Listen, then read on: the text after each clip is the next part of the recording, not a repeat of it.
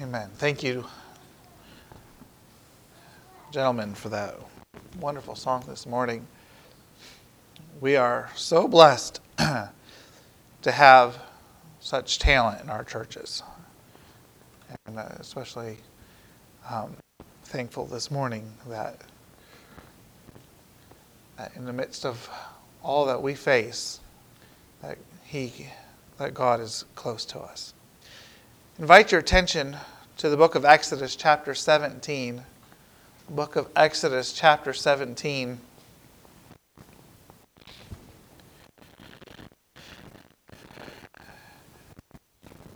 Very, I guess it's one of those common stories, one that we uh, often hear in Sunday school.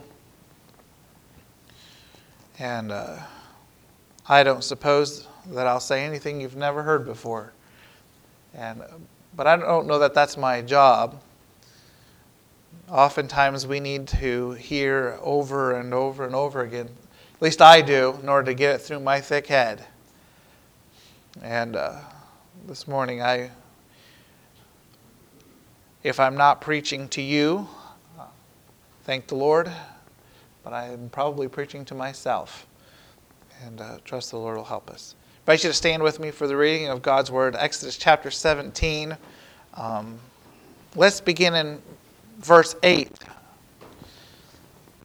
Came Amalek and fought with Israel and Rephidim.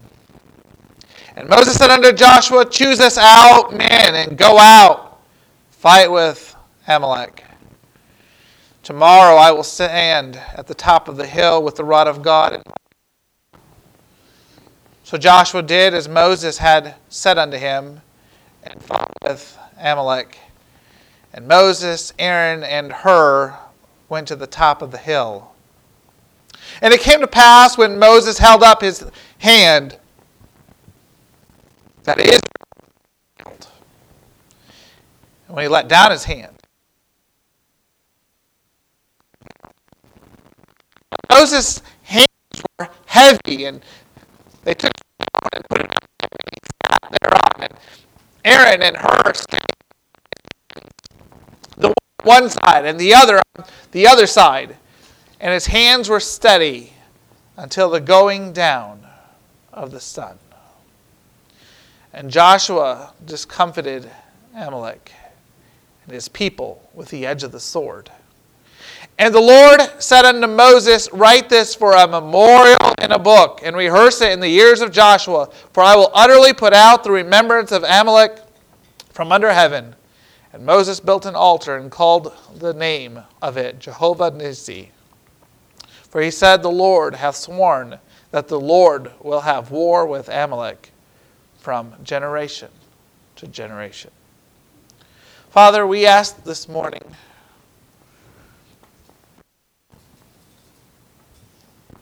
that you'd come minister to our hearts. That the words that were written down 4,000 years ago, that they would find a resting place in our hearts. And that we would learn from them. And that we would go forth victorious. We ask these things in your precious name. Amen. You may be seated. Israel had just left Egypt. They had had God fight for them. God had given the dry ground to walk across the Red Sea, had thrown the Egyptians into the sea, as they sang. Their enemies had died and not one of them had to lift a sword or a spear or a shield in that great victory. And you will read, if you would, right afterwards, songs of praise to the Lord as He had gotten them out of Egypt and defeated Pharaoh and his army.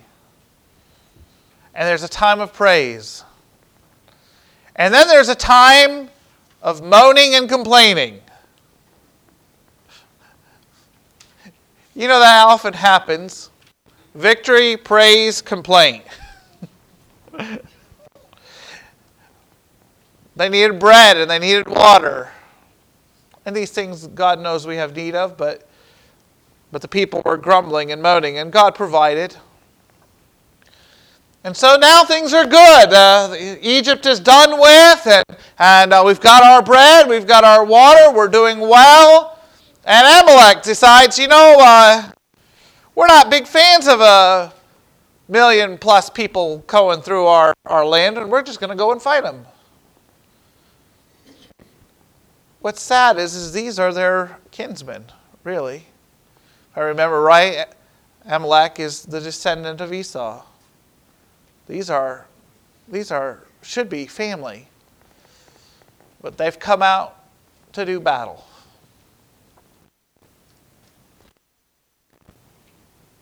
And this time, this time, God's not going to just give them the victory. He's not going to throw them into the sea. He's not going to burn them up with fire, or he's not going to rain down hell or, or, or any kind of, uh, uh, of natural disaster upon them. The children of Israel are going for the very first time in their uh, history. It's going to be country versus country, people versus people, sword versus sword. And I would say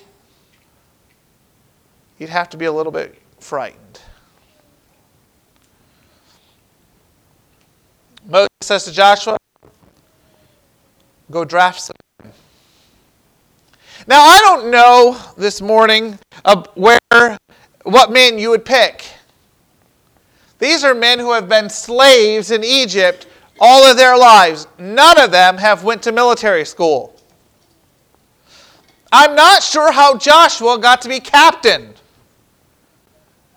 I'm not sure what military strategy he would know. I'm not sure what qualified him for this position, but God must have told Moses, Joshua's the man that's going to he's going to uh, follow you in leadership. You need to you need to start giving him some responsibility. Tell him to have a draft and they go to war.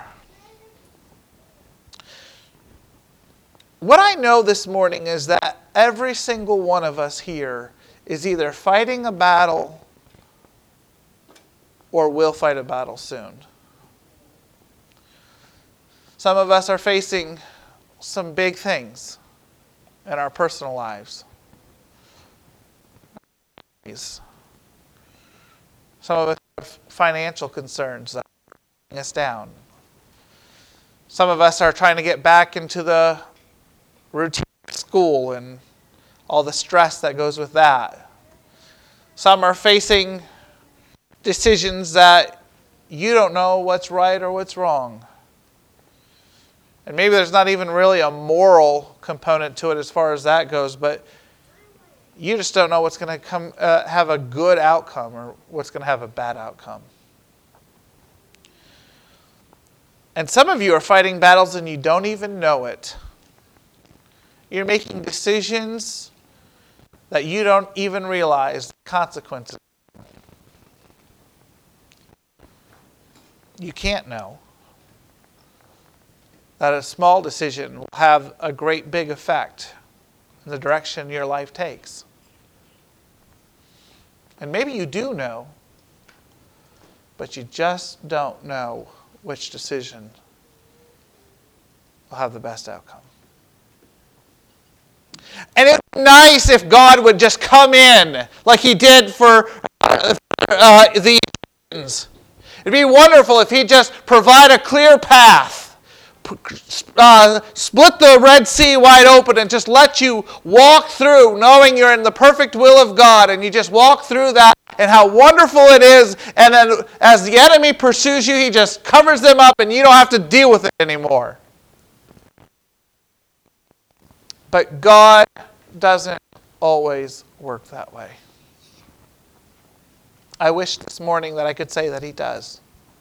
I wish I could say that he, His will is always perfectly clear. He makes a pathway through every Red Sea you'll ever face.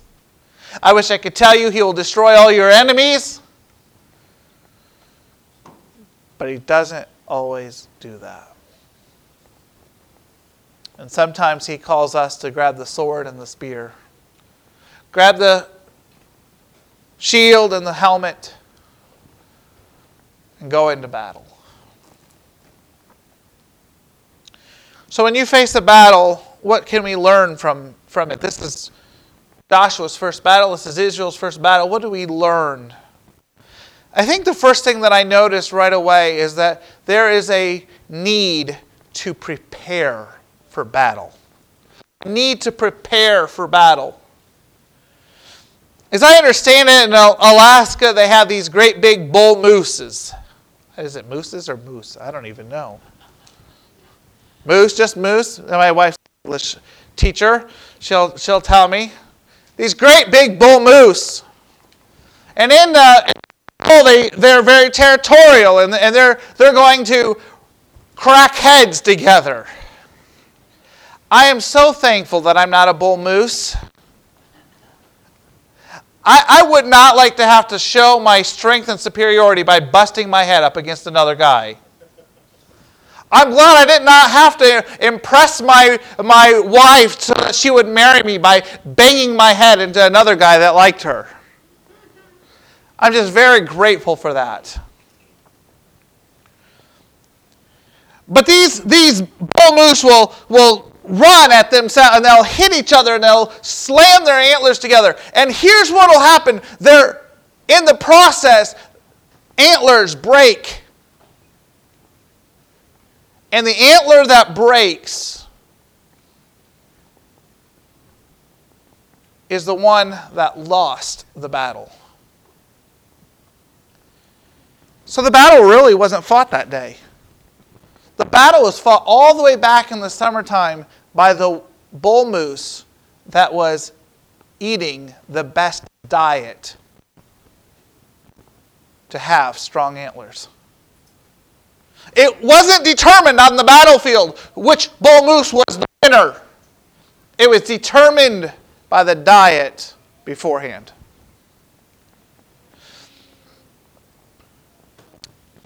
Athletes amaze me. They really do. They, these long distance runners and these and, and these that especially the you know they're running up and down their court or the field or whatever they're doing and, you know, they have a big game that day. Do you think they go and eat donuts for breakfast? No. In fact, I understand that Tom Brady, who's considered by many to be the greatest quarterback, has a personal chef, and he does not eat any foods that do not work against inflammation. And there are some foods, as I understand, promote inflammation. One of those, I guess, is the tomato. So, no tomato products are in Tom Brady's diet because it would create inflammation in his body and keep him from performing at a top level. I think it would be really hard to go without any tomato products. There goes your pizza and your spaghetti and your lasagnas. There goes your ketchup. And I guess the list would go on and on of all the things that we find the tomato in. But Tom Brady believes that in order for him to perform at the highest level, that he can only consume foods that work against inflammation in his body. And they've written articles. They've had they've uh, reporters have gone to Tom Brady's uh, uh, uh, chef and, and asked him what kind of diet. What, what, do, what do you serve? How do you, how do you do this? And, and, and you, can, you can Google it if you want. There's whole research done because Tom Brady believes this. To win the football game, he has to prepare himself every day The game isn't won between the markers. The game isn't won on the field. The game is won in his mind, not even on the practice field, but at the table. He's prepared himself for battle. And if a man who is going to go into battle over a football, and I understand there's millions of dollars at stake and all these things. But if he's willing to dedicate himself to preparing himself for victory over a corruptible crown, a corruptible trophy, if he's willing to do that, how much more are we who are wrestling for an incorruptible crown? Must we prepare ourselves for victory? Now, I'm not suggesting that you don't eat tomatoes, and I'm not suggesting that, that, you've, that you should go out and run uh, uh, marathons. But what I am suggesting is that spiritually speaking, we must prepare ourselves for battle. How do we do that, Pastor? Well, there's a lot of ways we do that. The first thing is, is in times of peace, we develop and take care of our weaponry. I thought it was interesting as you read through this. Now, uh, Israel's not been very long out of Egypt, and they have won this war by the edge of the sword. Where did they get a sword from? That's a fair question, isn't it? Where would they get a sword from? How did, how did they outfit their army with, with swords and spears? How did, or, or, or, uh, or, or, with uh, shields? I mean, I don't know what all they had. All we so the scripture says that they defeated them with the er, that Joshua discomforted them with the edge of the sword. Where did they get the swords from? Well, I don't think any of us can know certain. But Adam Clarke, who's usually not too crazy. Usually he's pretty learned and knows what he's talking about. Says most likely they got him off from the Egyptians that were or drowned in the Red Sea. That they went, and now it never records it, there records all this praise and all this singing that they're doing. Uh, but it seems to me that, that Moses, maybe it was Joshua, who had the responsibility, I don't know, but someone said, you know, there's a whole bunch of swords out there and there's armor out there that's in the Red Sea. We ought to get that. We might need that someday. I'm not sure whose idea it was. It maybe God told Moses. I'm not sure. But it seems reasonable, and it seems very likely because they didn't have any allies that they could get swords and weaponry from it seems reasonable that they went out and they gathered those things out of the Red Sea so that they could be prepared for a battle they didn't know was coming. Folks, we're going to have to be prepared for battle. We're going to have to be in the place of prayer and in the place of our scripture reading when things are going well if we're going to be ready for when the battles come. You know, it amazes me that we get into the battle and people say, I just can't handle it. I just can't handle oh, what I'm going through. Did you, did you train for it? Did you train for the battle? Paul tells us that, that if you're going to win, you've got to train for this race. You don't, you don't just say, you know, uh, I, I'm going to go run the Boston Marathon. If I went out and tried to run the Boston Marathon, I would fail miserably. And what's sad is there's 50 year old people that can do it, and I'm not 50 yet.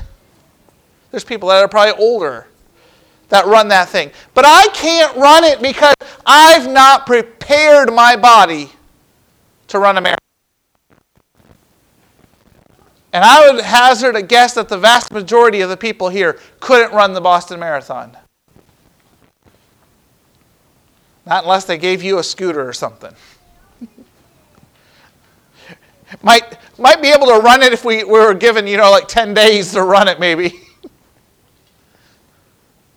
But if we were, if we were going to do that, what would we have to do? We would have to start training now. We'd have to start running. We'd have to start eating right. You, some of you are going to have to cut out some frequent trips to Sonic or Ernesto's. You're, uh, you're going to have to reduce your potato chip intake and your chocolate intake. You're going to have to change your habits. When you get up, you're going to have to get up a little earlier and start running before you go to work. When you get home from work, you're going to have to do some running. On your weekends, they're not going to be days off, they're going to be days of training, preparing yourself for the race. How is it that when we're on the mountaintop and we're doing well spiritually and we're not facing battles, why is it so hard for us to study God's Word and to spend time in prayer? It's because we're not thinking about the battle that's coming. We're just enjoying the smooth sailing right now. Where there's a storm brewing. There's a storm brewing. You know, there's a there's a false thing out there that says that God won't give us things that we can't handle. That's false, folks. God will give you things that you can't handle over and over and over again. And we will have to put our trust and our confidence in Him. And, and folks, if we're not if we're not gearing up for it, we're not going to be ready for it. We're just not going to be ready for it.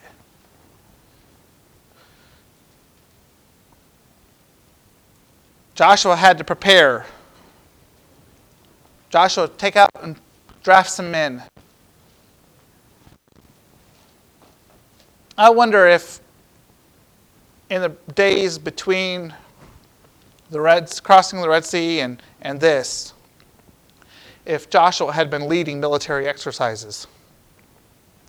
I wonder if he'd been training men, and because he's choosing out these different men I wonder if he knew which ones were ready and which ones weren't.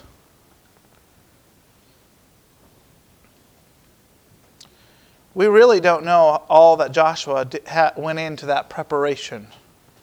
But we know that they gathered weapons, and we know that they were ready to fight a battle against people who had much more training than they did.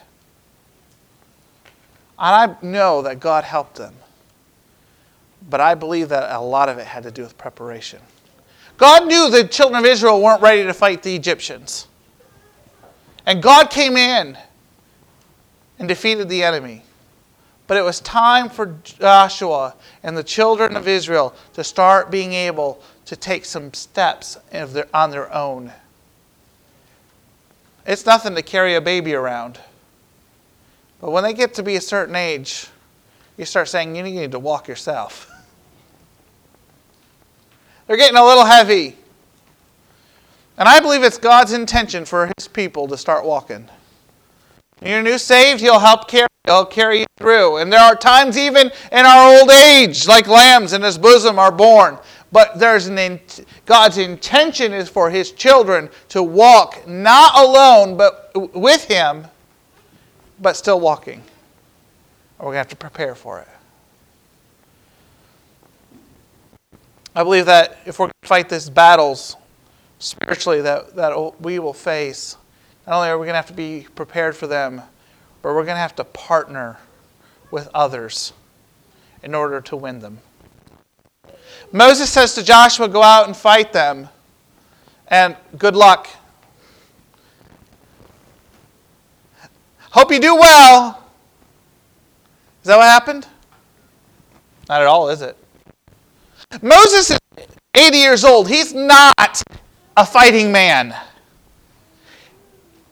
You don't see too many 80 year olds in battle, swinging swords, and I, I, suppose there's some here that probably could. But when you get to a certain age, you can't go into battle like you used to. And Moses knows he can't. Moses knows that he can't lead his lead those men into battle. He knows that he can't wield a sword and he knows that he, he's not a man of, of war anymore. There was a time when he was young and, and he was able to slay the Egyptian. He, was, he, could, he could have fought, but not now. So, Joshua, you're young. You've got expertise. You've got ability. Pick out some men. You go and fight. And I'll go pray. And I'll go pray. So here they go. Joshua's got his army. Amalekites are there. Moses is on the hill. And you know, Moses didn't go alone. Aaron and Hur went up there. I, am so thankful, Lord, and, and let my parents call me Hur. That would be a terrible name. Just a little aside there. But Aaron and Hur, they're, they're up there. I, I don't know exactly what they were doing there. I'm sure Aaron, being the, the high priest, he shouldn't, he probably shouldn't be in battle. And, and Hur's older. We don't really know a whole lot about him. But, but here they are standing on either side of Moses. And Moses has got the staff, the rod of God, that, that God had given victory over the Egyptians with it. And he's lifting it up. And as he's lifting it up in the place of prayer, Joshua and his men are winning. They're doing great. But you know, and I almost see it was it almost challenged you to do this, to raise your hand the whole time I preached. Keep both hands up. See how long it would take before you your hands would start coming down. I think probably he kept one hand up at a time. That'd probably be the smart thing. He had the rod up in his right hand, and, and we're going we're to have victory, and Lord, help us to. this battle's taking longer than I thought it would. And so he switches hands. All right, we're, Lord, we're, we're needing victory here. This is, this is our first time in battle. This is, we're, we need your help. Probably I'm guessing Aaron and Hur beside him praying. Ask, uh, and joining him in prayer, trying to encourage. You know, you know, it's hard to pray all day long. You know, know, it's one of the reasons that corporate prayer is helpful is because, you know, there's a little lull and someone else will get, start praying and, and, and that'll help us along. And then there'll be a little lull and then someone else will. And so here they are. They're praying and, and, and, and together. And, and Moses says, man, that left arm, man, I'm getting tired. He's 80 years old. He's not as young as he used to be. He switches hands again. Oh, that, that's all right. And then he begins praying. And you know what? It's all day long. This is a long battle. And Moses is trying, but his hands are getting weaker and weaker. And as his hands starts coming down, the battle's not going as good for us. Aaron and Hur uh, open their eyes from their time of prayer. They see what's going on. I, my guess is they never closed their eyes. They were probably watching the bat, praying. Uh, watch and pray was probably their theme that day. And they realized that when Moses, I don't know who noticed it. Maybe it was maybe it was Hur. Hur said, "You know, Moses, when your hand starts getting down a little bit, we start we start losing." And Aaron maybe looked over and said, "You know, Hur we ought to get Moses a rock so he can sit down on it because, you know, they don't have lazy boys yet. So they get this rock and they sit Moses down on it. And so now he's, he's sitting and he's trying to keep his hands up, but he's still weary, he's still tired. It's all day. And so while it's in the right hand, maybe Aaron's over there putting his hands up underneath his, his uh, elbows to keep his hand raised. And Aaron says, You know, I'm getting tired holding up this arm and this that's holding this rod, you know. Uh, hurry, you take a chance. So they turn. So they switch it over, and, and here they are holding up. Here's Hur holding up the left arm, trying to keep it under the elbow as Moses is lifting up that rod. So they're watching, praying. And then Joshua gets the victory. It took four men plus the warriors to win that battle that day. So often, when we preach this or when we tell it to children in our Sunday school, we talk about Aaron and Hur lifting up Moses' hands. But it just it wasn't those two, it was Moses as well. It was, it was Joshua leading the battle. It was the warriors that, that went into and followed Joshua and trusted his leadership.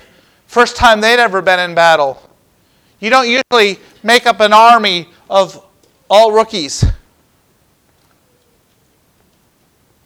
It's not the way that the Romans would do it. The Romans always would have the veterans at the front and the new recruits at the back.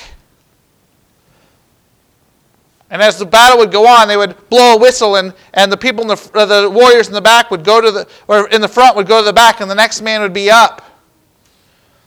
And the young guys would be watching the older guys that were fighting and, the, and how they fought.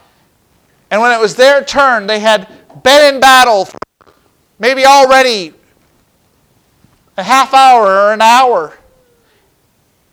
And they've had time for their courage to, to, to well up in their. And they've seen the battle, they've seen how it works. And if they trust in their training, that they would have victory. And Rome won a lot of battles by having the veterans at the front and the new recruits at the back. But Joshua couldn't use that tactic because he didn't have any veterans. They had to go into battle as all raw recruits. But they were willing. And all of them working together, they got the victory. I said a lot to say this stop fighting your battles all by yourself. It doesn't make any sense and it's not biblical. I just need me and God. Me and God. We can figure it out. Just my wife and God. We'll figure it out together. Just the three of us. Where is that? Where do you can you find anywhere in Scripture where that's true? Can you find any place in Scripture where it's just you and God solving the problems by yourself? So often, over and over and over in Scriptures, we find God bringing together a community to bring victory.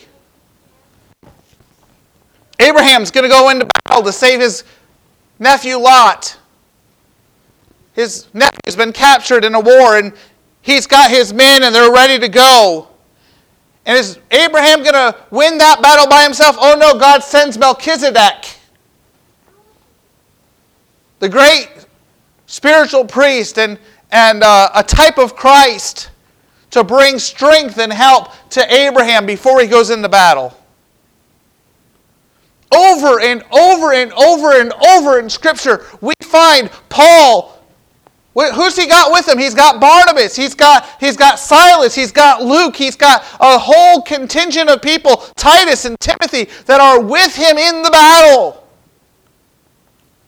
I remember a young, oh, a young man, I was working with him, I was teaching at the Bible college. And I, I, remember I was praying with him at the altar. He is always going to the altar over and over and over. He's going to the altar. And I, and I asked the young man, I said,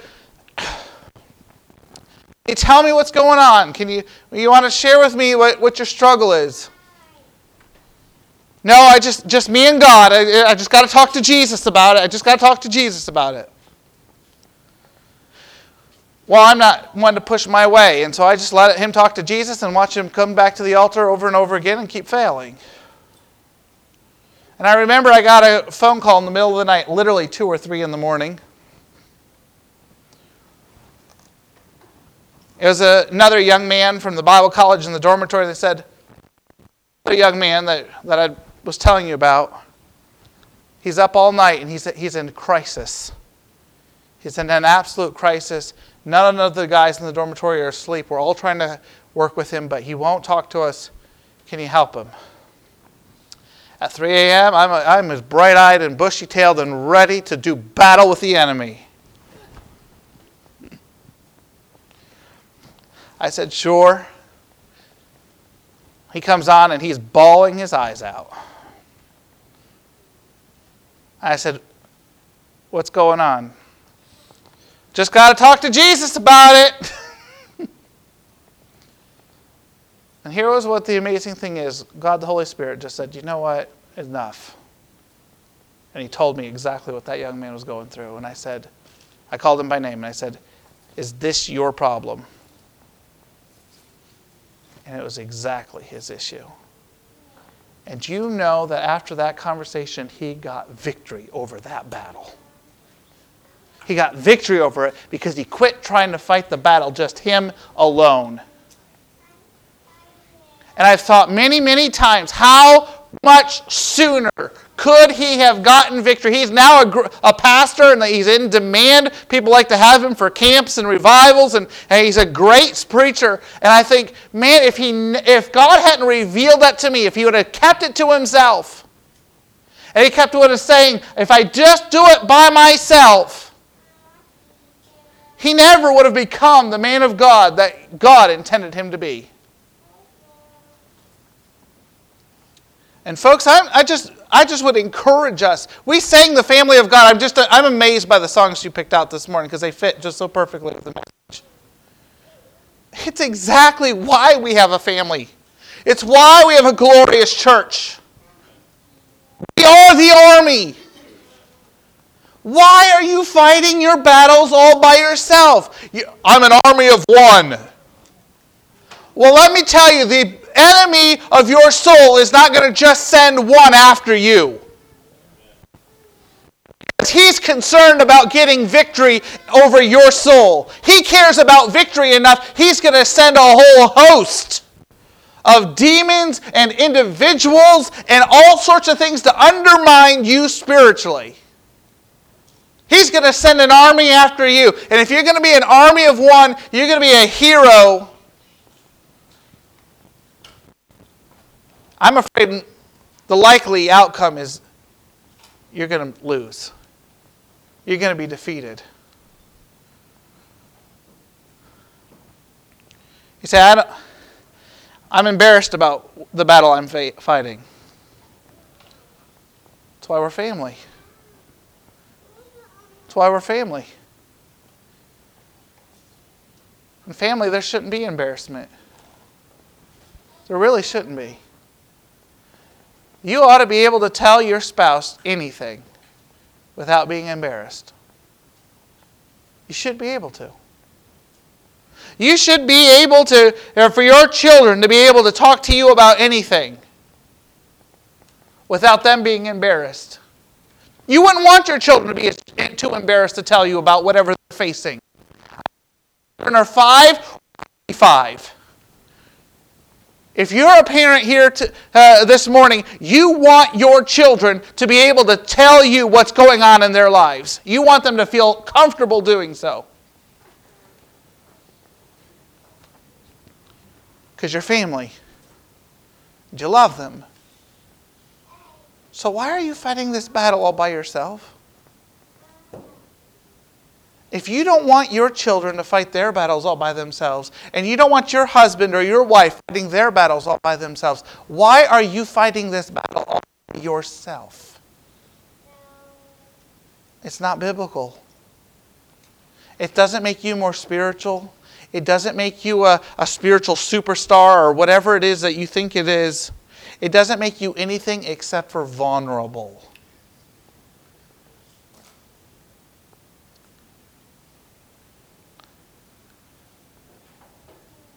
Do you know what keeps us from asking people from help for from getting help? It's pride. It's really what it boils. Oh, I'm sanctified. You, you put your sanctified thing back in your closet for a moment. If you can't ask somebody you believe that can help you for help, it is pride.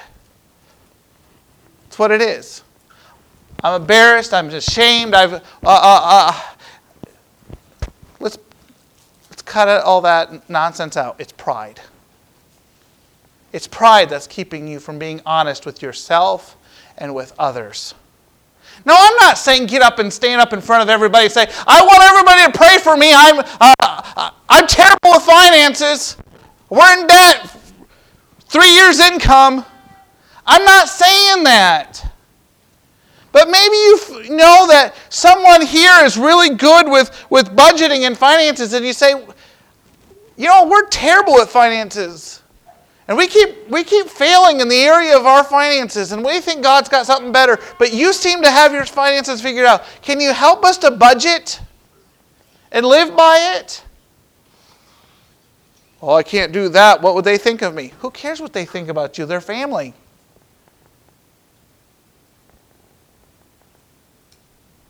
You know Satan's going to use that pride thing against you over and over and over to keep you failing. I'm not trying to be hard this morning.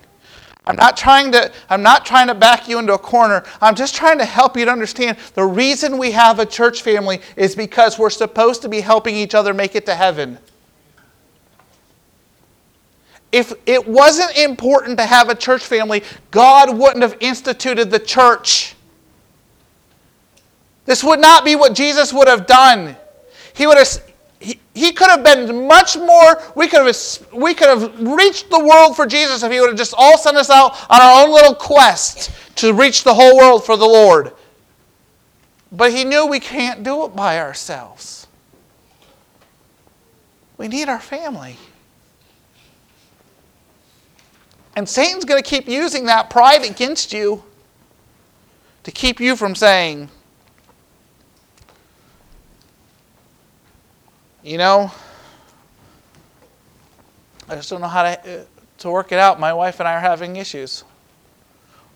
I don't know how to work it out. My kids uh, aren't turning out the way that I want them to. I don't know how to work it out. My, my devotional life keeps falling. I don't, I, can't, I don't have the discipline for my devotional life. I don't know how to work it out. I keep viewing the wrong things on the internet. I don't know how to work it out. I keep uh, disrespecting my husband. I don't know how to work it out. I, I, I, I don't know how to talk to my wife. I don't know how to work it out. I keep being angry all the time. It takes a lot of courage to say, I don't know how. Can you help me? I can't solve this battle by myself. Can you help me?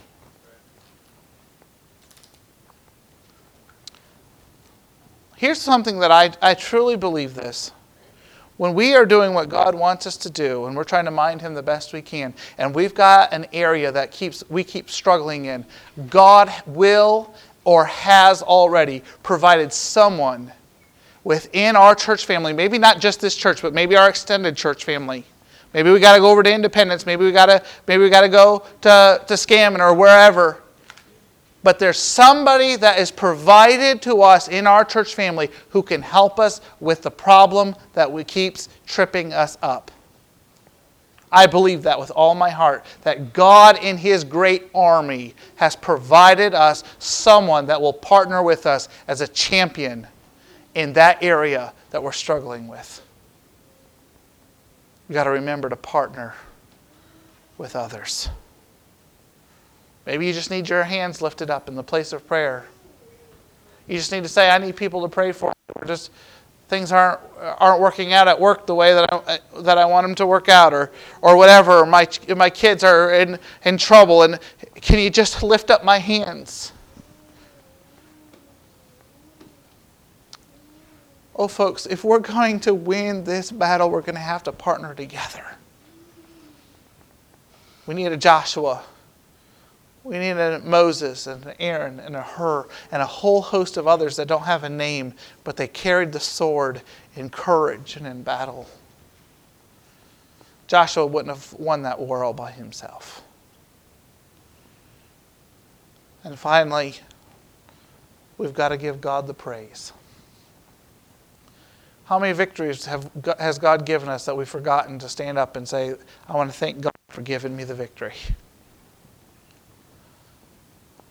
How long has it been since we've, we've stood up and we've said, I want to thank God that I was in a spiritual battle all week long and God's given me the victory. The sun is shining once again.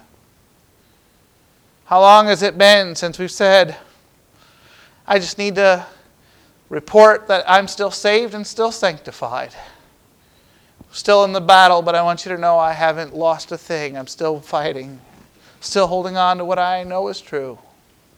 On that altar that was built, wrote Jehovah Nissi. Brother, you're not going to believe this. It means the Lord is my banner. Wave the banner. Shout his praises. Wave the banner. Shout his praises. The Lord is my banner. We don't fight wars like we used to. But throughout history, I don't know when they quit doing it. Probably, I think in the 1900s. I know in the in the Civil War they did it. They had somebody who was the color guard, somebody who carried the flag of the United States, and another who would perhaps carry the flag of, of that particular troop. In high school, we were we had to watch the movie Glory. It was about the first uh, African American uh, uh, uh, infantry group that fought in the Civil War. I'm not necessarily recommending it. I don't really remember all the details. It probably has things we don't agree with. But I just couldn't get away from this. As I was preparing this message, I remember I remember it's to the last battle that in the in the movie they're going to attack a fort. I don't even remember which one. It's been that long since I've watched it. But I remember you have all these black men who are about ready to go into this battle, this la- uh, and, and they're going to try to take this fort for the Union. They're fighting for their brothers and their sisters who are still in slavery. They're fighting for their own honor, their own recognition as black people in a white society. And I remember as the captain, who was white, he asked this question just as they're about ready to go into battle. He points to the color guard and he says, If this man should fall, who will take his place and pick up the flag? Who will do that? And one of the ornery guys has volunteered. But I just, this morning, seems to me we've let the colors touch the ground. Seems to me that we've brought honor to the banner when we don't pick it up and wave it. Folks, I'm not saying that you've got to do it in a certain way. I know we were talking about last Sunday around the table about how there used to be a lot more shouting in this church. It doesn't have to be shouting. It's nice if it is, but it doesn't have to be that. It, it doesn't have to be that you put your hand up and wave it. Used to be a time when people would shout until their hair fell down. I've never seen that. You hear tales of people running the backs of pews I think I've only seen that once. I'm not talking that we have to have particular demonstrations of the Spirit, but what I'm saying is, is have you dishonored God by failing to bring Him praise? I'm so cautious when we get into, and I, and I don't want to I don't want to get on a hobby this morning, but I don't want my I don't want to have dead song services. It worries me. You know, we criti- sometimes people in our in our circles they'll criticize the churches with contemporary music with words that don't mean anything, and people are jumping around, dancing around, acting, looking like idiots sometimes. But you know, they they've got a little bit. They, whatever they're singing about, they act like they mean it. Do we act like we mean it when we say it's a glorious church without spot or wrinkle? Do we act like we really mean those words? I'm, again, I'm not being critical of this morning. I was just having my own little worship session over there. I oftentimes in song service I close my eyes. I'm not going to look at y'all because sometimes it's depressing. I mean, you're saved, but you haven't informed your face.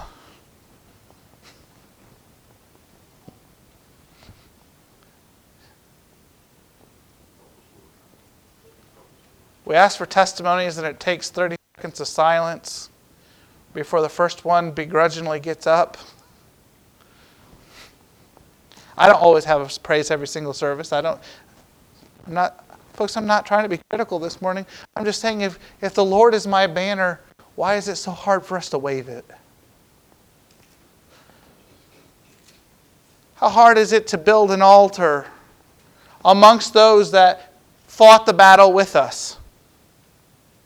You know, it concerns me. We'll put something on our prayer, prayer list, and then sometimes we never get a report whether God answered that prayer or not.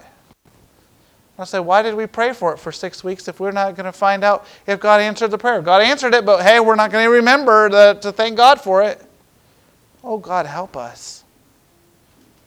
I'm guilty. I'm guilty. Someone will say, hey, whatever happened to such and such a request you had? I'm like, oh, yeah, I forgot. God answered it, and I failed to remember. I'm not picking on you this morning. I'm just reminded that when God gives us victory, we need to build an altar of praise. I'm afraid that sometimes we're not getting the victories because we've not prepared for the battle.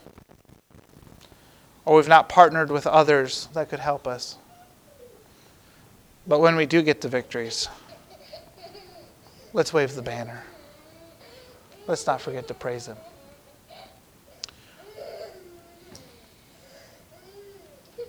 Amalek made an enemy of the Lord that day because he picked on God's people.